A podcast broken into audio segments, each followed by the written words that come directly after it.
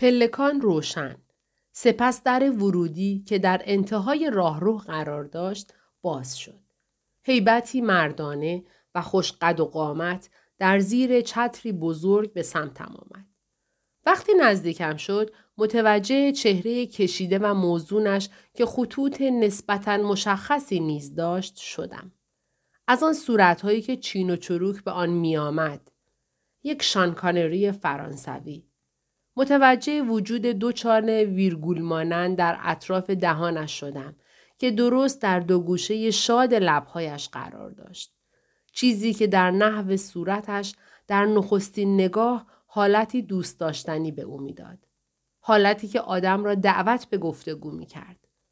حدود شست سالی سن داشت. مانند کسی که به خانه بهشت بازی لیلی رسیده باشد با پاهایی در کنار هم و آرام حرکت می کرد. چشمهای خاکستری کمرنگش از درخششی شیطنت آمیز برق می زدند. درست مانند دو تیله که پسر بچه ای به تازگی آنها را برق انداخته باشد. موهای زیبای جوگندمیش که به گونه ای عجیب به سنش می‌خورد عقبگرد کوچکی به جلو داشتند و مانند آکولادی باریک بر روی پیشانیش خوابیده بودند. ریش بسیار کوتاهش که به اندازه باغهای دوروبرش مرتب بود گیومه را برای سبکی دقیق و آراسته که در تمام شخصیتش گسترش میافت باز می‌کرد. مرا دعوت کرد تا داخل خانه دنبالش بروم. سه نقطه تعلیق بر امتحان سکوتم. بفرمایید تو. تا مغز استخون خیس شدین. ممنون. واقعا لطف کردین. بازم متاسفم که مزاحمتون شدم. متاسف نباشید. مسئله ای نیست. بفرمایید بنشینید. میرم براتون حوله میارم تا خودتون رو کمی خوش کنید. در این لحظه زنی خوشچهره که حدس می زدم همسرش باشد به ما نزدیک شد. ملاحت صورت زیبایش با اخمی که به دلیل ورود من به خانهاش به ابروهایش داده بود مخدوش شد. عزیزم اوضاع مرتبه؟ آره آره همه چی خوبه این خانم تصادف کرده و نتونسته در جنگل با کسی تماس بگیره فقط می‌خواد تلفن کنه و کمی حالش سر جاش بیاد او بله حتما وقتی دید که دارم از سرما یخ می‌زنم با لحنی دوستانه فنجانی چای پیشنهاد داد که بدون هیچ تعارفی پذیرفتم. در حالی که به سمت آشپزخانه می‌رفت شوهرش با حوله در دست از پله ها پایین آمد. ممنونم آقا خیلی لطف کردین. کلود اسمم کلوده. بله منم کامی هستم. بفرمایید کامی. تلفنم اونجاست اگر خواستید. متشکرم. زیاد طولش نمیدم. راحت باشید. عجله نکنید. به سمت تلفن که روی میزی از چوب ظریفی قرار داشت و بالای آن یک اثر هنری معاصر جا خوش کرده بود رفتم. کاملا مشخص بود که مردمانی خوش سلیقه و سطح بالا هستند. بختیارم بود که به خانه اینها وارد شدم و نه به دخمه یکی از آن قولهای شکموی کدبانوهای وامانده و فلاکت زده. گوشی را برداشتم و شماره خدمات بیمهگرم را گرفتم.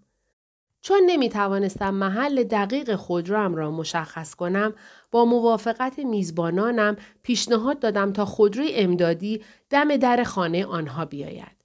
گفتند تا یک ساعت دیگر می رسد. نفس راحتی کشیدم. اوضاع به روال عادی برمیگشت. سپس به خانه هم تلفن زدم.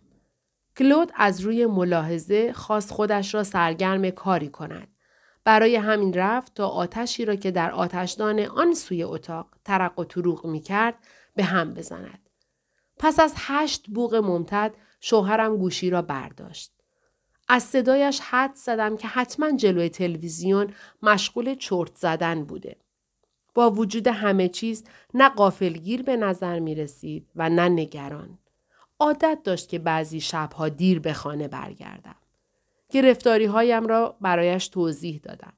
جملات نصف نیمه ام و طلق و طلوق زبانم را که از روی عصبانیت بود کامل کرد و در آخر چند سوال تخصصی پرسید. چقدر طول می‌کشه تا بیان و مشکل تو حل کنن؟ چقدر خرج برمیداره؟ اعصابم به هم ریخته بود. رفتار او نیز باعث شد تا توی گوشی داد بزنم. در حالی که به او می گفتم که خودم از پس مشکلم برمیآیم و برای خواب منتظرم نماند با عصبانیت تمام گوشی را گذاشتم. دستهایم می لرزیدند و احساس می کردم چشمهایم پر از اشک شدهاند. متوجه آمدن کلوت به سمت خودم نشدم تا آنکه دستش را بر روی شانهام گذاشت و تکانم داد. با صدای محبت آمیز، صدایی که چند لحظه پیش انتظار داشتم از شوهرم بشنوم گفت خوبی؟ حالتون خوبه؟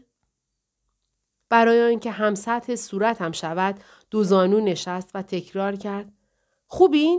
حالتون خوبه؟ در آنجا بود که چیزی در نگاهش دگرگونم کرد. لبهایم شروع به لرزیدن کردند و دیگر نتوانستم جلوی اشکهایی را که از چند دقیقه پیش زیر پلکهایم جمع شده بودند بگیرم. در حالی که ریمل بر روی صورتم ریخته بود گذاشتم تا سرخوردگی های تلمبار شده این چند ساعت اخیر این چند هفته اخیر این چند ماه اخیر و حتی از چشمهایم سرازیر شوند.